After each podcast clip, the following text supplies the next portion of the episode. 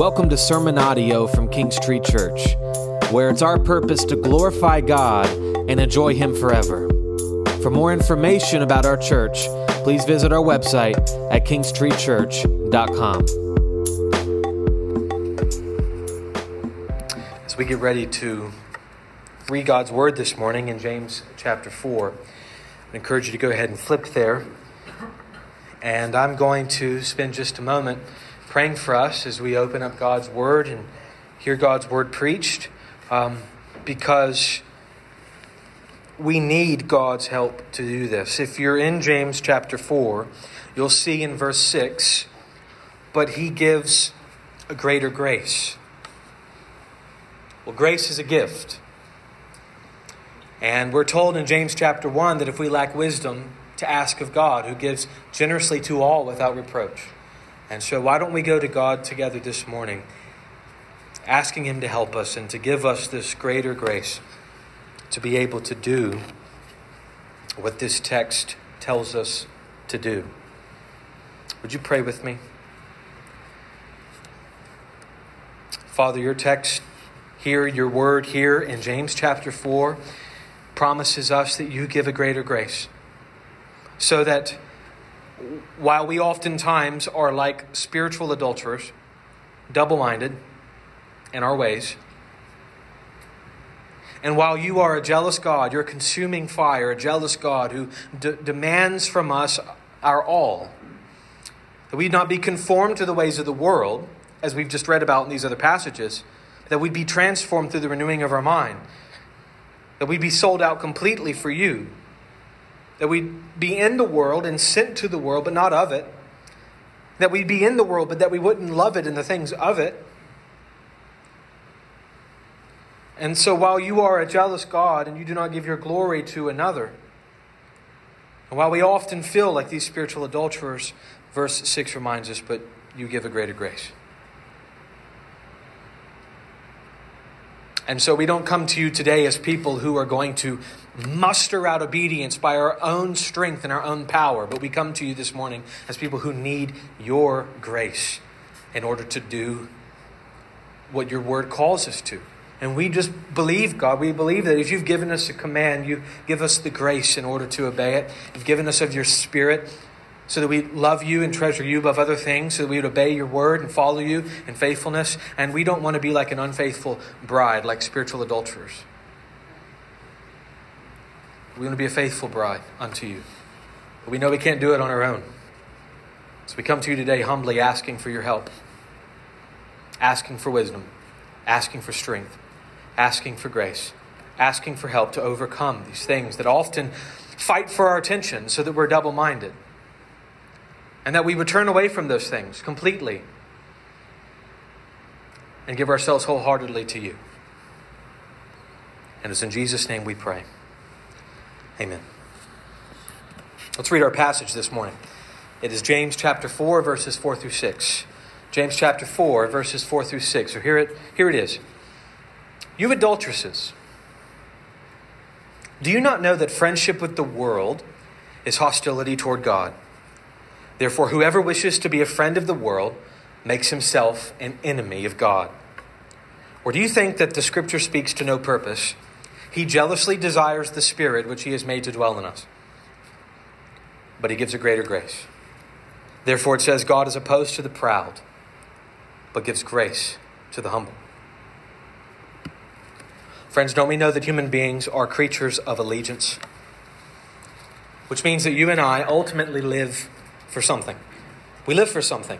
So wherever you find a tribe in the world, there's going to be people who pledge allegiance to that tribe. And the same thing goes for countries and flags and schools and sports teams because, in one way or another, all of us are fanatics of something. We live for something. But did you also know that with all the thousands upon thousands of things that are begging for your allegiance in this world, there are really only two ways in life? There are really only two kinds of people there's those who pledge allegiance to God, and those who pledge allegiance to the world. Those who live for God and His ways, or the world in its ways. And so the question is this morning for all of us which way will it be for us? Which way will it be for you? That's the question. You know, there's a true story in 1 Samuel chapter 8 about the nation of Israel. And Israel was called to be a light in the world to all the surrounding nations, and they were ruled by God, who was their king. So keep that in mind. God is Israel's king. Now they did have a judge, they had a leader called a judge and who was also a prophet, and this this prophet's name was Samuel. And Samuel loved the Lord very dearly. He cherished God's word, but in Samuel's old age, as his years grew closer and closer to the end, the nation of Israel come before Samuel and they make a request of him. And this is what they say in 1 Samuel 8 Behold, you have grown old, and your sons do not walk in your ways. Now appoint a king for us. Appoint a king for us to judge us like all the nations. So the nation who had God as their king and who was called to go and to be a light to all the other peoples now wanted to be like all the other peoples. They wanted a human king just like everyone else. And so the question is what's God's response to this? Well, here's God's response. He the Lord said to Samuel, Listen to the voice of the people in regard to all that they say to you, for they have not rejected you, but they have rejected me. They have rejected me from being king over them. And so we see there are two ways in the world. There are two types of people in the world those who reject the Lord and his ways in favor of the world, and there's those who reject the world and its ways in favor of God. Which way will it be for you? Another story, just to make the point even more clear, this is Jesus. And Jesus tells a parable in Luke chapter 6. And so I'm just simply going to read that parable to you. And in this parable, we learn about two kinds of people. We learn about those who hear God's word and act upon God's word, and those who hear God's word but do not act upon it. So here's the parable in Luke chapter 6, starting in verse 46. Jesus asks this very provocative question Why do you call me Lord, Lord, and do not do what I say? It's a good question. Why are you calling me Lord if you don't do what I've asked you to do? He goes on Everyone who comes to me and hears my words and acts on them. You see that? Hears my word and acts on them. I'll show you whom he's like. He's like a man building a house who dug deep and laid a foundation on the rock. And when the flood occurred, the torrent burst against that house and could not shake it because it had been well built. But the one who has heard and has not acted accordingly is like a man who built a house on the ground without any foundation. And the torrent burst against it, and immediately it collapsed, and the ruin of that house was great. There are two ways and two types of people, and those lead to two different kinds of destinations. There's those who hear God's word and act upon it, and there's those who hear God's word and do not act upon it. Those who give their allegiance to God and those who give their allegiance to the world. And the question is, which way will it be for you? As God's redeemed people, we should not be like those who hear the word of God and then fail to act accordingly. I mean, hasn't James already told us in this book that we ought to be doers of the word, not, not only hearers. Which means we shouldn't come to church and hear God's word preached or go home and read the Bible in our own quiet times and then live lives without living out what we've read, what we've seen, with, by ignoring the word that we've received. I mean, James has told us receive the word and plant it. Receive the word and plant it. Receive it in humility. Receive it in obedience. And you have to remember that if you are a follower of Christ, you can know that God has changed your heart. He's given you His Spirit to help you to obey Him. And so we shouldn't be like those who hear the word and don't act accordingly. And likewise, we shouldn't be like the Israelites in 1 Samuel 8 who rejected God in order to become like the world. But today, our text is written to Christians who have been double minded. As the Israelites became like the other nations, and as the Israelites rejected God, we can often do the same thing. Making friends with the world and its ways in opposition to the God that we claim to love. James's entire letter has been telling us don't be like this. Don't be double minded. Don't just be a hearer, friend, but be a doer. Don't just say you have faith, but show it with your works. Don't say you believe in Jesus if you show personal favoritism towards the rich. Don't try to be a teacher if you can't bridle the tongue. Don't claim to be wise if you're ruled by selfish ambition. Don't ask and pray to God with wrong motives to spend it on your own sinful desires.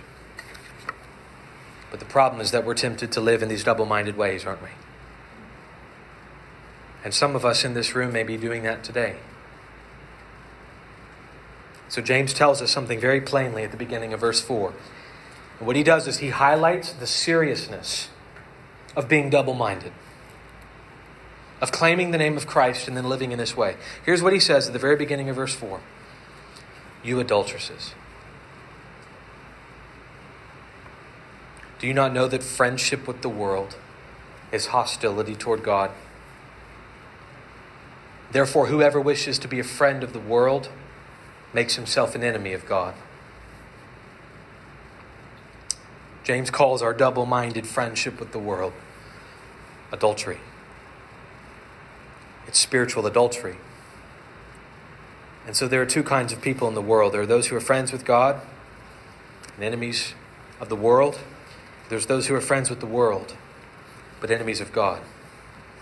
Which way will it be for you? So, as we look deeper, this text, what we're going to see about this text is that it is all about God's total claim on our lives. God demands our all, that we be given over wholeheartedly to Him. That we be given wholeheartedly to Him and Him alone forever. And while this text might seem daunting, which it will, the demand of being totally reserved for the Lord, so while that seems daunting, we're going to be reminded of a sweet, sweet truth in verse 6 God gives a greater grace. So, however great his demand on your life may be, his grace is greater. And this is such a sweet reminder, isn't it, of what Jesus said that his yoke is easy and that his burden is light. God gives greater grace so that we can be wholeheartedly and lovingly and joyfully sold out for Him alone. And so, the challenge for us this morning, the charge for us this morning, is to repent of our double mindedness and to bow down in humility. He gives grace to those who are humble. So, to bow down in humility and submission before our gracious God as we look at His Word, as we open it up this morning and allow His Word to speak to us. So, where we're going to be is we're going to be in verses 4, 5, and 6. And in doing so, we're going to focus on three things, one per verse. So, in verse 4, we're going to come face to face with our spiritual adultery. And that's where we need to have our hearts open to allow God's word to speak to us and to tell us where we are. In verse 5, we're going to behold God's holy jealousy. And in verse 6, we'll rejoice over God's greater grace our spiritual adultery, God's holy jealousy, and then God's greater grace. So, first, our spiritual adultery. We find that double minded professors of Christ are given a taste of the seriousness of their sin in verse 4. It begins like this. Look at verse 4. Here's how it starts. You see it right there in front of you. You adulteresses. So, one foot in the kingdom and one foot out coming to church, but living a life of sin outside of the church gathering, selfishly seeking positions of leadership and influence in the church, proclaiming sound doctrine in your head and but not living out any of it with your heart and with your hands. What James calls this is adultery. He calls those who do this adulteresses. I don't know if you know this, but the Bible has another phrase that they that it uses to describe the church, and it calls the church the bride of Christ. We're Christ's bride, the one for whom he laid down his life and for whom he provides. And this marriage language that we see in the New Testament about the church, that we're the bride of Christ, this is taken from the Old Testament, where God's people were called his bride and he was their husband. This is the kind of language that was being used. So here's Isaiah 54, verse 5. It says, for your husband is your maker, whose name is the Lord of hosts. And what's interesting about this is that when Israel would turn against God and they would begin to serve false gods and live like the rest of the world, God called their sin a type of adultery. So here's Jeremiah 3 8. She saw that for all the adulteresses of that faithless one, Israel, I had sent her away with a decree of divorce. Yet her treacherous sister Judah did not fear, but she too went and played the whore.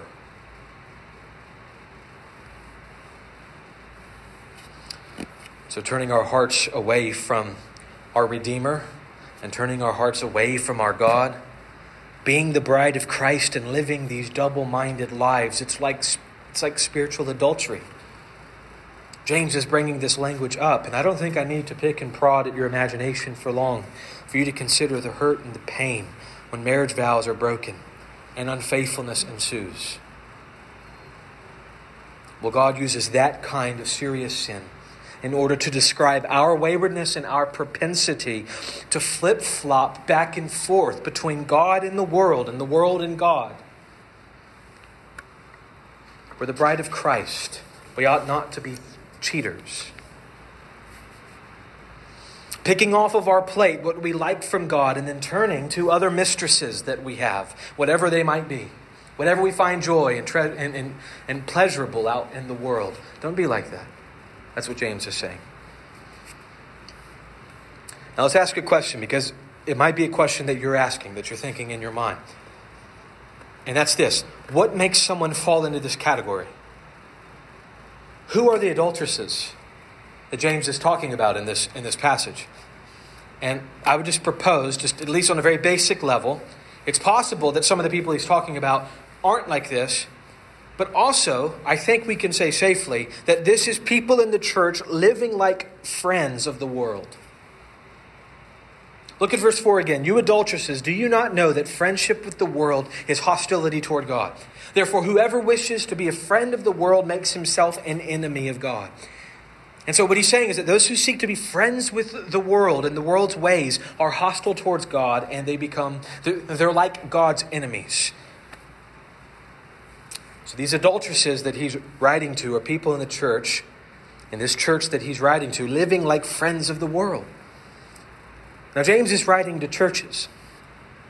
That's why I say most likely what we're dealing with here is Christians who are double minded. They're, they're coming to church, they have right doctrine, they're seeking leadership maybe in, in ways because they want to be teachers, but they haven't bridled the tongue, but they're not living it out.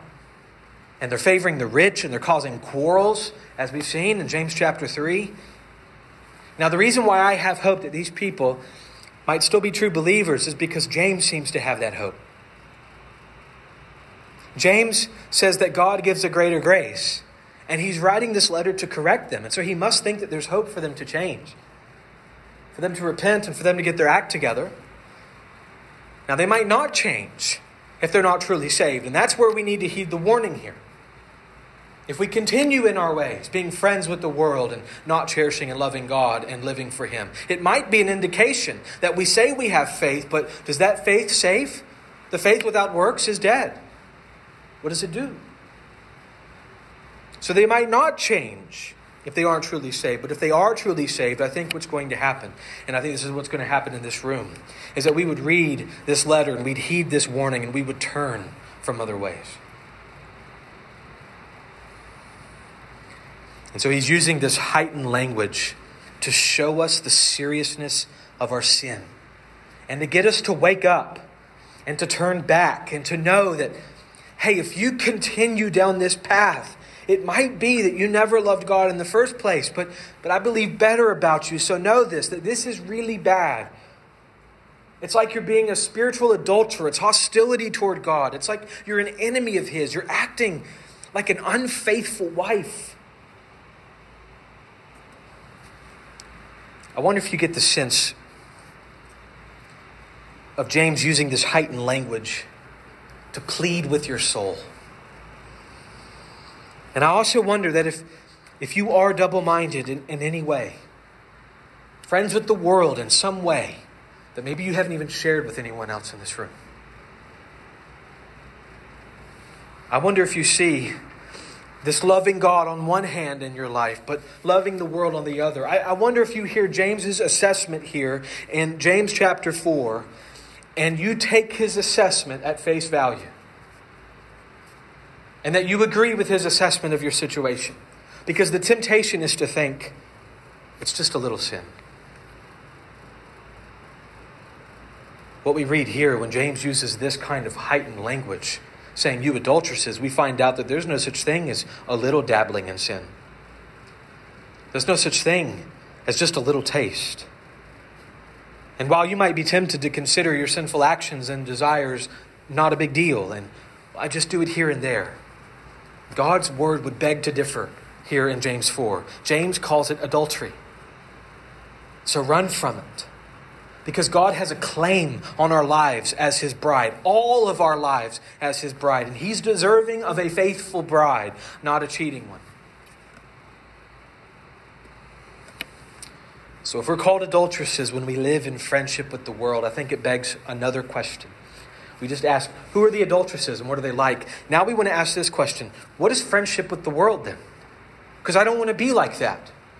Right? So, what is friendship with the world? What does friendship with the world look like, and what does it mean?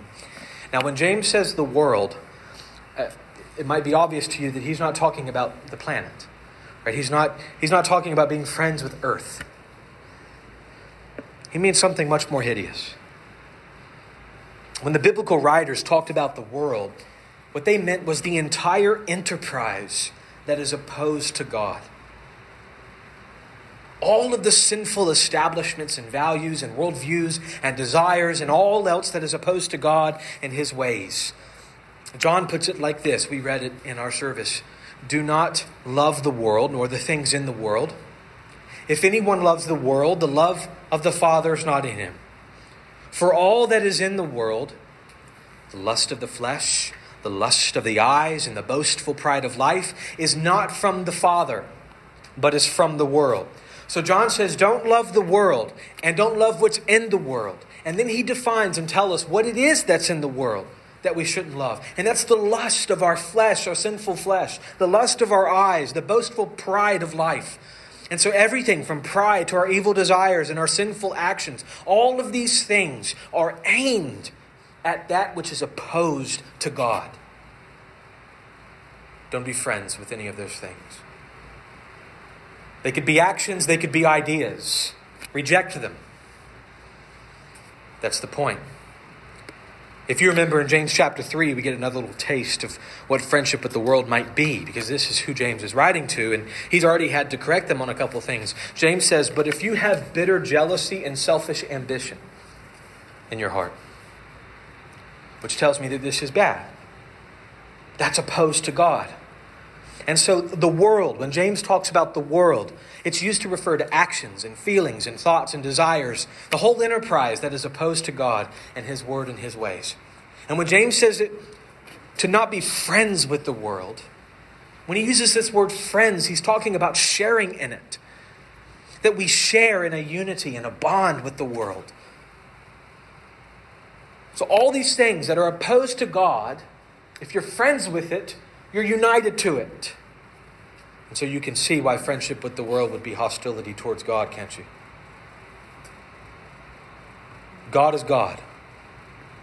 God is holy. He's deserving of all of our praise and all of our adoration and all of our submission. Yet we cuddle with and make friends with what is openly opposed to Him. We establish a unity and a bond with ways and feelings and actions and beliefs and desires that are against God. And so, the first thing for us to do if we wish to not be spiritual adulterers is to identify the ways that we make friends with the world. So, I would just ask you what worldly wisdom do you follow that isn't from God, but from man? What worldly beliefs do you hold to that are opposed to the truth of God? In what ways are you out of step with what God would have for you in walking in holiness? And I want to challenge you as you think about those things and you consider what are the ways that I'm friends with the world so that you can reject them. I want to challenge you to not think in terms of small sins and big sins, but I want you to think in terms of total faithfulness to God or adultery against Him. When we think of little small sins that aren't that bad, we can excuse some of the wicked entertainment we enjoy. We can excuse the faulty mindsets that we have. We can look over the way that we spend our money here and the way we don't give our money there. Or we can chalk up our flaring tempers and our fights to simply being tired or stressed out. Instead, what if sinful entertainment that we indulge in is a way to seek enjoyment from what the world provides? And what if it wasn't just a little movie with some ungodly and wicked images in it and things like that, but what if it was adultery? Well, what if your spending habits for only yourself and your desires instead of for the cause of the church and for the poor and the work of the ministry in the world? What if you didn't think about that as just a little overspending over here and just it slipping my mind over here? What if you saw it in terms of adultery? Because you've adopted a mindset and a pattern in life that God would not have you adopt. What if your temper at home is not just because you're stressed? but because in some way your desires and actions show that you're seeking to be a friend of the world. And now you might think that this is strict, but my dear brothers and sisters, I just want to challenge you that the recipients of this letter probably also thought that they were solid believers with sound doctrine and wisdom and understanding. They're seeking to be teachers, and they thought they were wise and they were understanding. And maybe they knew that they had problems and sins. They probably never said, I'm not sinful, but they didn't think it was this serious until James told them like it really was. And James has the same message for us today. And so, unless we realize how serious it really is, unless we take his assessment of our situation at face value, why would we ever be motivated to leave it all behind with reckless abandon? If it's not that bad, then just keep doing it. But if it's an affront to the holiness and the glory of God, if it's some type of spiritual adultery to be friends with the world, then leave it. So that's enough about our spiritual adultery. And I hope that it's enough to prepare us to be able to receive the next point because now we turn to God's holy jealousy. So take a look at verse 5. Or do you think that Scripture speaks to no purpose? He jealously desires the Spirit which He has made to dwell in us. He jealously desires the Spirit which He has made to dwell in us. Now, this has often been one of the most difficult verses in the Bible to translate. But there's one thing that we can see for sure in the midst of this is that God jealously desires that we live for him with all of our might. So look where it says, Do you not think the scripture speaks to no purpose? He jealously desires. He's referring to the scripture in a generic kind of way, and he's most likely referring to the range of passages in the Old Testament that talk about God's holy jealousy. For instance, in Exodus 20, very famous passage, it's where the Ten Commandments are listed.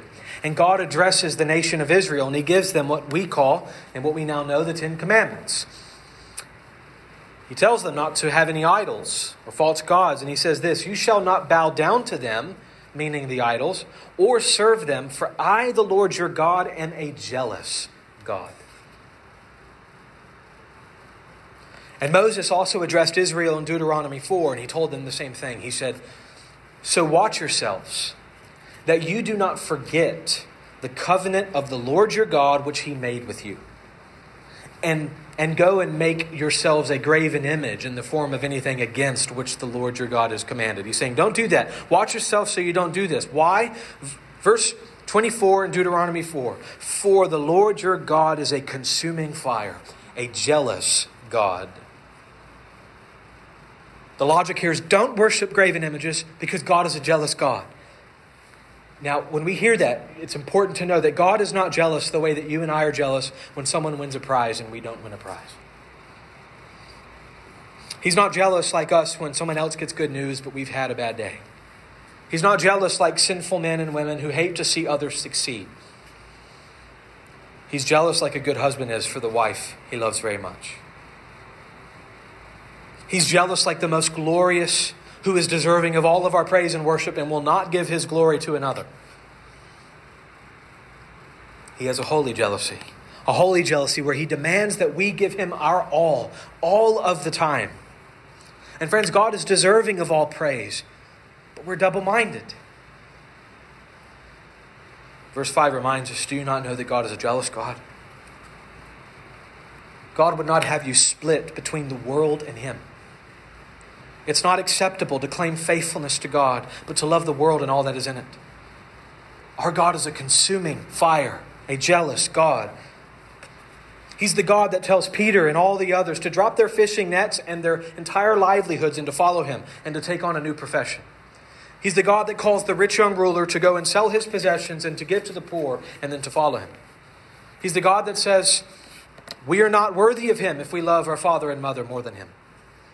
He's the God who would have his people see his worth as so supremely glorious and beautiful, like a treasure in a field, so they would sell all of their possessions and buy that field because the treasure is there. He would have us look throughout the universe and come to agree that He is the most supreme, that He is the most worthy, that He's the most valuable, that He's the most lovely, and that He's the one who's deserving of our entire lives. All of it, 100% of it, 100% of the time. God is a jealous God. And when He bids you to come to Him, when He calls you through the gospel of Jesus Christ, He bids all of you to come. Your whole being, and so I would just ask, what sinful friendship do you still have with the world? And which God would say to you today, Son, daughter, I am the Lord your God, and I will give my glory to no other. So cut your ties with the world even there. What thing might he ask you to do that he is off that, that has often been off limits for you? That God can change everything else about your life or ask you to do all of these things, but not this part. Are you in a place of total surrender and worship that He could ask you to do anything or go anywhere and you would obey? Is there a blank check in which God can write on it what He wills? In what ways might God be saying, Child, I am the Lord your God, and I will give my glory to no other? Make yourself totally available to me. Or what thing could He ask you to do, but you wouldn't do it? What sin would He have you to stop, but you won't? What thing about your life would He have you to change? But you say, I can't do that. Where would He have you to go? But you're unwilling to go there. Who would He have you to reach out to? But you're not going to. Identify those things, dear brothers and sisters, and remember that He jealously desires your all. And remember that you are His totally. Not some of you, His, and not only His part of the time. Not only in that area of your life, but this area of my life He can't touch. No, you, all of you are the Lord's. Paul says in Romans 14 8, For if we live, we live to the Lord. If we die, we die to the Lord. So then, whether we live or whether we die, we are the Lord's. In Galatians 2:20, Paul says it with more detail. I have been crucified with Christ. It's no longer I who live, but Christ lives in me. And the life I now live in the flesh, I live by faith in the Son of God who loved me and gave himself for me. So if you're in Christ, it's no longer you who live. Matt Speaks is dead. I'm as live as I've ever been, but I'm dead. It's this weird thing. But Christ is in me. You're God's possession. You've been purchased with a price. And so don't provoke his jealousy, dear friends, but give your all to him. If there's sin that you cling to, is it too much to ask for God to come to you and ask for you to cut off what kills and instead cling to the one who gives life? If there's a pleasure that you crave in the world, is it too much to deny yourself that pleasure and cling to the one who gives pleasure forevermore? Is that too hard to ask? Oh, don't be conformed, my friends, to the ways of the world, but be transformed through the renewing of your mind. God is a holy and a jealous God, so give him all of you. Which leads to our last thing this morning. We've seen our spiritual adultery, and we've seen God's holy jealousy. Now let's rejoice together over God's greater grace, because this is the good news we need. Look at verse 6. But he gives a greater grace. Therefore, it says, God is opposed to the proud, but gives grace to the humble. Now, if all that we had was the reality of our waywardness and the reality of a jealous God, we would be stuck in our plight with nowhere to go. But James sweetly and tenderly confronts us with this truth. But God gives us a greater grace. So here's the flow of what James is saying. We double minded people are like spiritual adulterers. We're friends with the world. And this makes us like enemies of God because He's a jealous God and He will not give His glory to another. And so He demands our all, all of us, all the time for Him alone. And this is a daunting task that is impossible for even the greatest and most mature Christian. But God gives a greater grace. Where the demands of wholehearted submission are great, God's grace is greater. Where the call on our life to be totally sold out for God, where that is tough and difficult, God's grace meets every occasion. Where there's some sin, some waywardness, some double mindedness, that you're tempted to go in this direction, God gives the grace for you to not be held captive by those things. With God's commands come His grace to joyfully keep them. So perhaps you have some friendship with the world in terms of some particular sin that you struggle with. And it clings to you, and it seems like you cling to it, and you seem to love it almost, but you hate the thing. You know it's adultery. You know it's turning your back on your Savior, but it's so addictive. And it feels so good in the moment. It appears so lovely. It seduces so nicely. How can you avoid its trap? God gives a greater grace.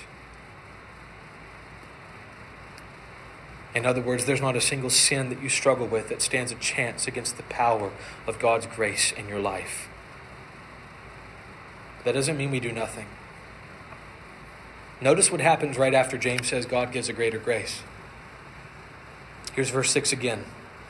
But he gives a greater grace. Therefore, it says, God is opposed to the proud, but gives grace to the humble.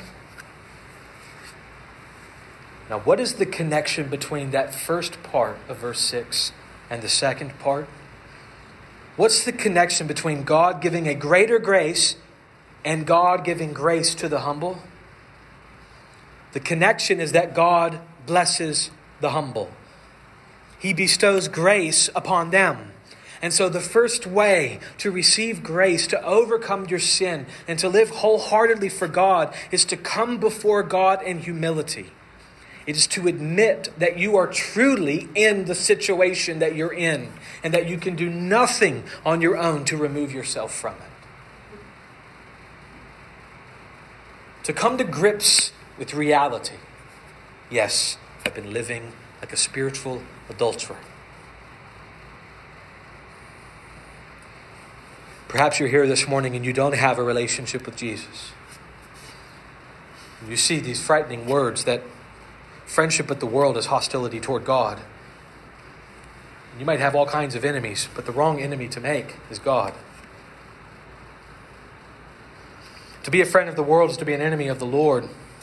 And the only way to go from being an enemy of God to being a friend of God, the only way of being under His wrath to being embraced by His grace, is by trusting in the Son of God all who humbly admit their waywardness and their need for grace poured out by Christ on the cross, they will receive peace from God. They'll be no longer enemies, but they'll be his children. And so, if you're not a believer in Christ, the charge is to cast your soul upon God. Maybe you haven't humbled your soul before him ever.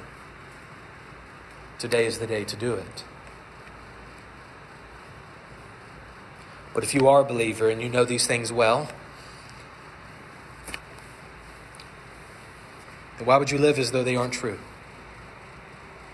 And if it's because you've forgotten, the good news is that James has written us this letter so that we remember that our sin and our friendship with the world means that we're acting like adulteresses. But there is a greater grace for those who begin with humility. And so, my charge for you is this humble yourself. That's going to be the focus of next week's message. And tell us to submit to God those who draw near to God, He'll draw near to them. Humble yourself. humbly come before God with your friendship to the world and admit that that is the way that it is. Confess it to God and to one another because God gives a greater grace to the humble. Friends, this is not some great act that God is asking you to do. He's not telling you to pull, your, pull yourself up by your bootstraps. He's saying, confess that you are in the situation that you're in. Come to me and humble yourself, and God gives a greater grace.